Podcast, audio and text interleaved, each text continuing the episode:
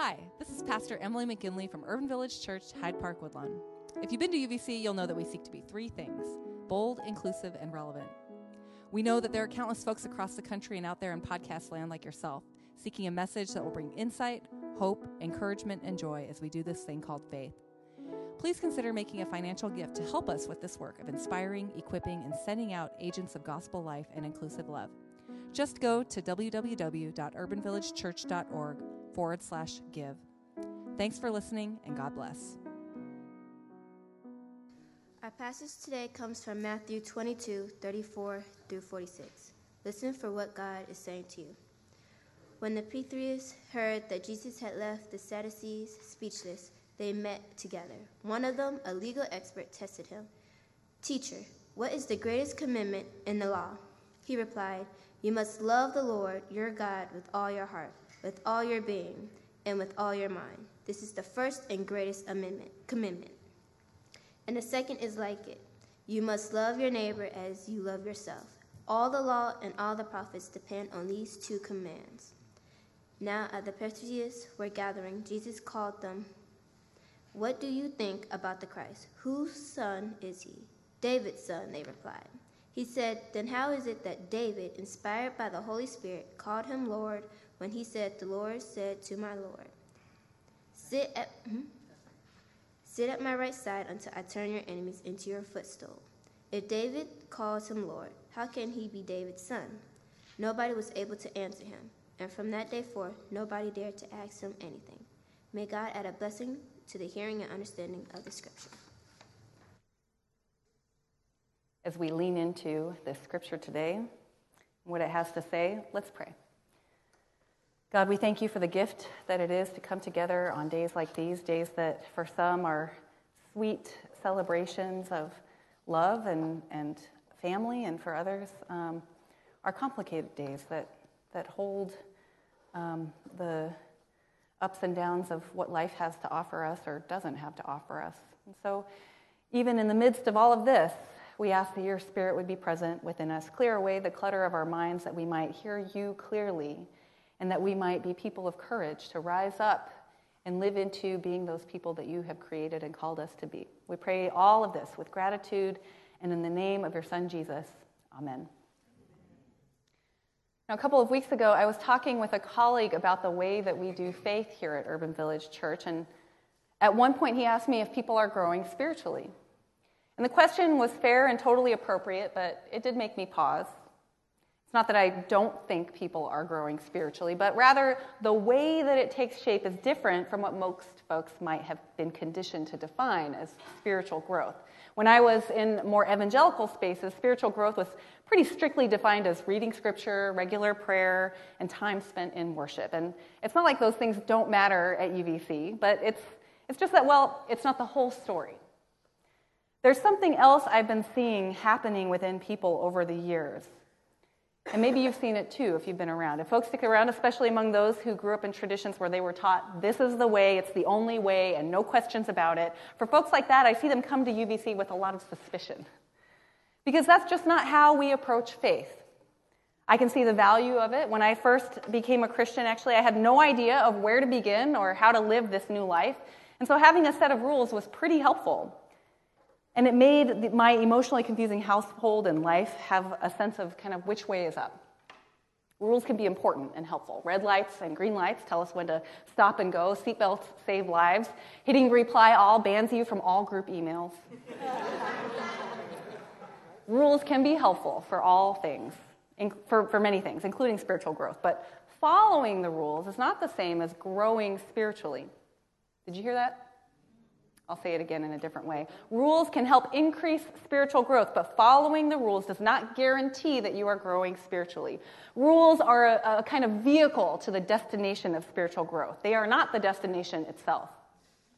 And it's this slim line of difference, the difference between uncritically following rules and actively engaging your faith. It's in this difference where we see Jesus come up against the leaders of his faith again and again throughout his ministry. We see it in this morning's passage. Here, Jesus has been taking turns, kind of sparring with both the Sadducees and Pharisees about all kinds of things. And before I go further, I want to take a minute to explain something about the Pharisees. You see, the Pharisees were the rule enforcers. And it, it wasn't that they were just a bunch of sticks in the mud, right? They saw how the Roman colonizing system manipulated people, cultures, and religions to serve their ends. They saw the way that the Roman Empire co opted people's spirituality and identities to serve their ends. So the Pharisees are vigilant about protecting their communities. That makes sense? They were deeply committed, rigorously educated, and fiercely loyal to the history and practice of the Hebrew tradition. They are keepers of the establishment. Now, the author of Matthew is pretty ruthless, actually, when they talk about the Pharisees. Like, so when this lawyer comes to test Jesus, it's pretty clear in the Greek that these guys, the Pharisees and Jesus, are no longer playing the dozens, right?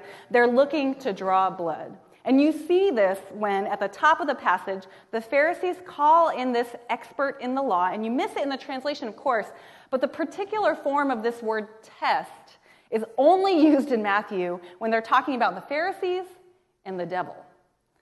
And I think this is especially interesting because Matthew's gospel is specifically aimed towards early Christian, uh, Jewish Christians. So, you know, I don't know, I guess you can really go after your own people that way, right? But I think it's an important detail to pay attention to because if you hop over to the gospel of Mark, you'll see this exact same exchange go down in a really different way. Mark says, uh, one of the legal experts heard their dispute and saw how well Jesus answered them. And so he came over and asked him, which commandment is the most important of all?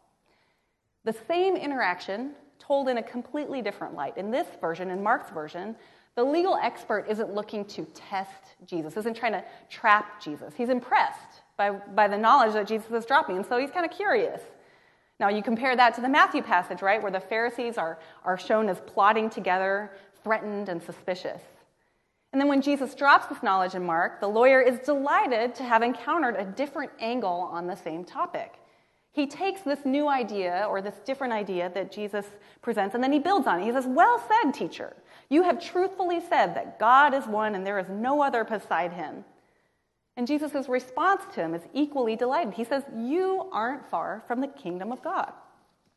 It's a really kind of wonderful and life giving exchange of ideas where there isn't someone who wins and everyone else looks like a schmuck, right? Instead, the conversation is kind of treated like an opportunity to lean in and grow, to expand your understanding. But in Matthew, there is no response. It kind of just ends after Jesus uh, gives his answer.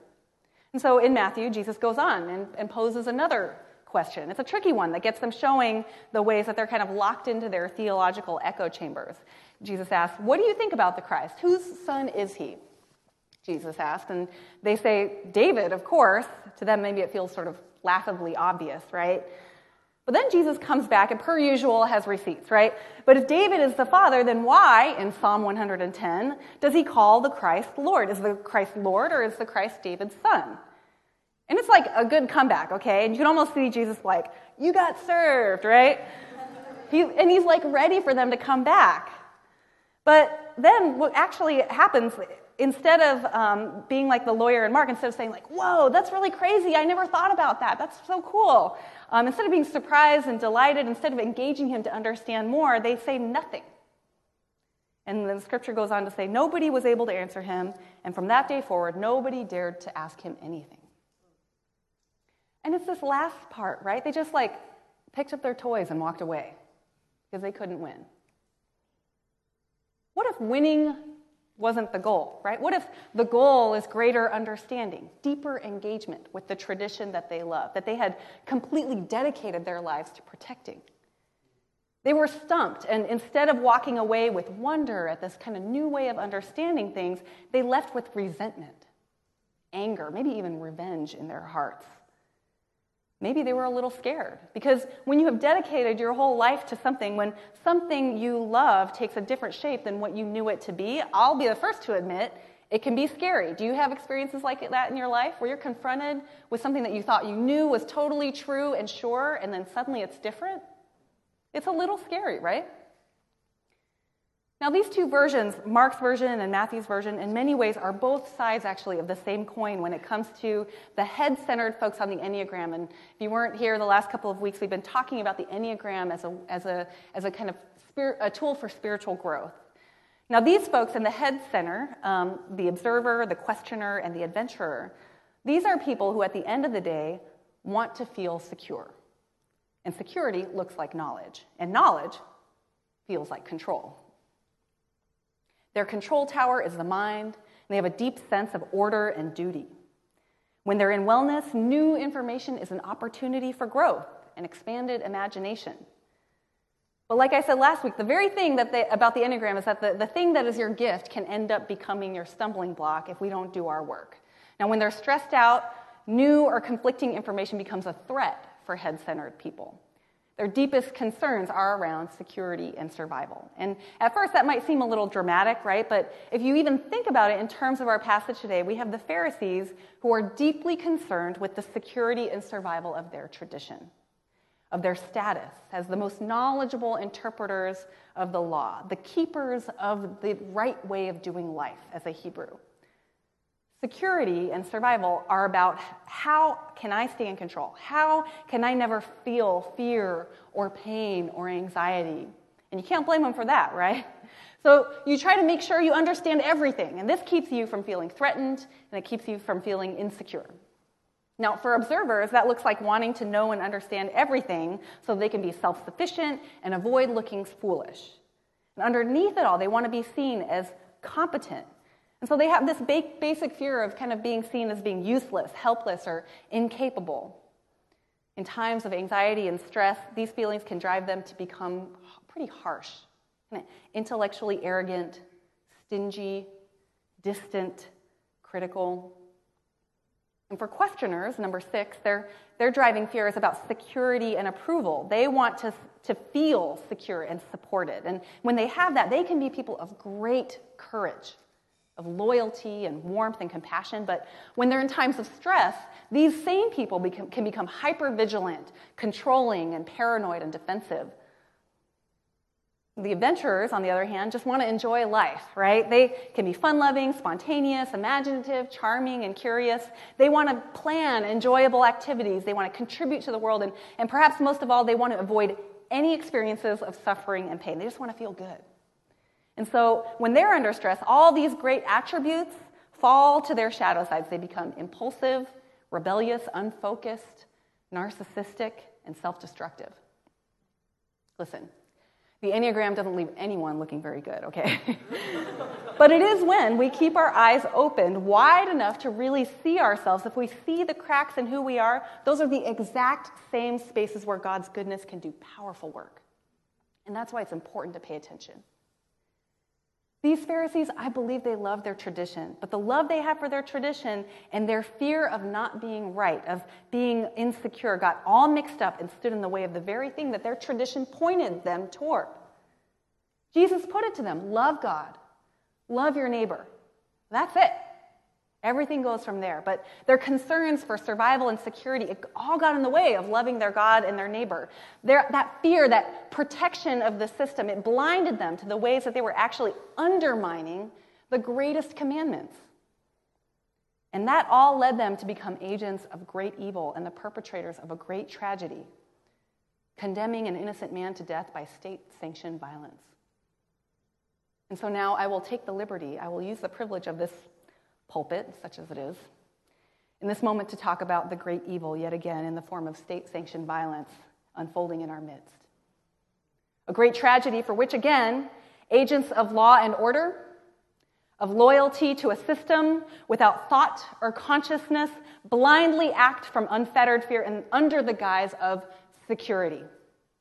And because today is Father's Day, I'll talk about fathers because but this is also about mothers, right? Because there are over 2,000 children at least whose fathers have been rendered distraught, dismayed, and horrified by a system that has applied a cold logic to warm bodies.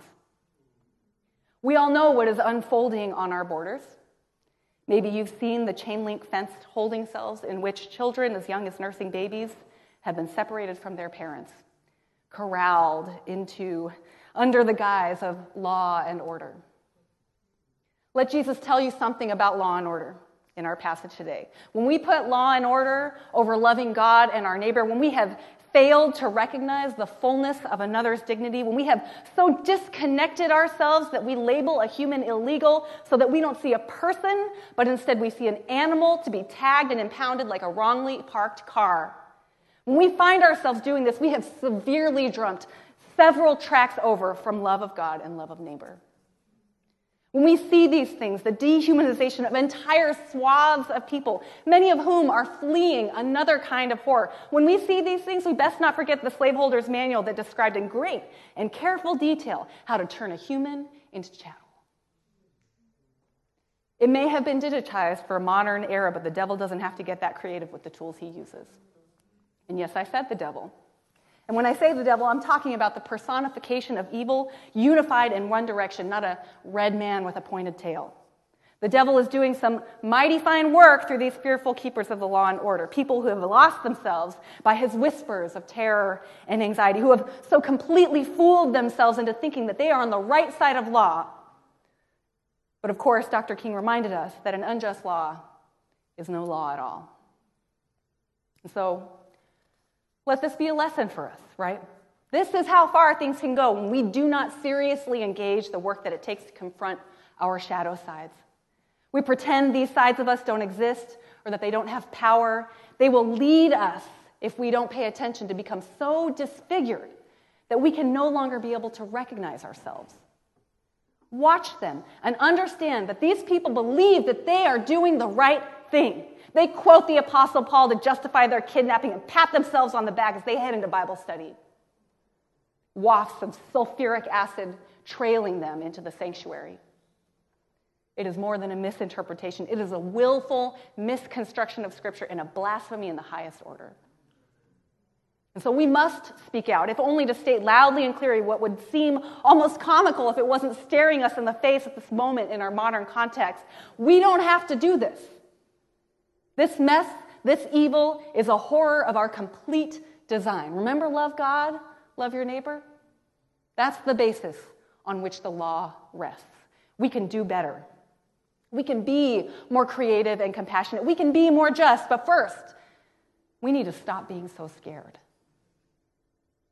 Because here's the thing for all of us, and especially the head centered people leaning into the mystery of God, opening our hearts and minds to the vast possibilities of who God is and how God works, it is actually a doorway into incredible freedom. And contrary to what it might feel like initially, it is the path to unending security security and belonging, security and love, safety in grace.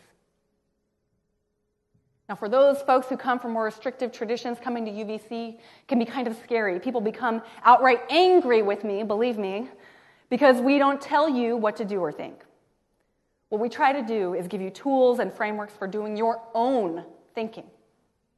And this can be scary because it's not always clear when you're right or you're wrong. It's not always clear if you're in or you're out, if that's the way you've been taught. You might be afraid you'll lose your salvation or you'll be out of favor with God, or, or you'll fall away, right? Let me tell you something God ain't that fragile.